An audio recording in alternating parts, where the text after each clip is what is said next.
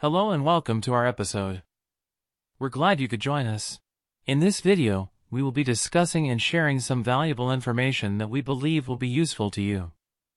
So sit back, relax, and enjoy the next few minutes. Have you ever wondered why the food you buy at the grocery store can last for weeks, or even months? The answer lies in preservatives. Preservatives are chemical substances that are added to food products to prevent spoilage, discoloration, and bacterial growth. They're commonly used in processed foods, baked goods, and beverages.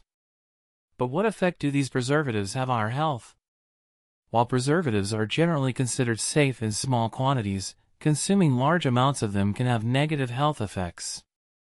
Some preservatives, like sodium nitrite and sodium benzoate, have been linked to increased risks of cancer and other health problems. And while preservatives can help prevent foodborne illnesses, they can also cause allergic reactions in some people. That's why it's important to choose fresh, whole foods whenever possible, as they're less likely to contain preservatives. And when buying packaged foods, be sure to read the labels and avoid products with preservatives that may be harmful to your health.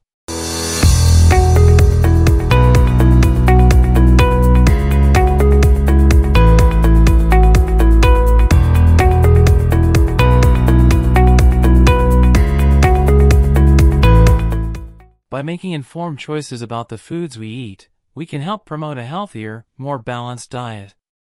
Thank you for being with us in this episode. Let's meet in another episode soon.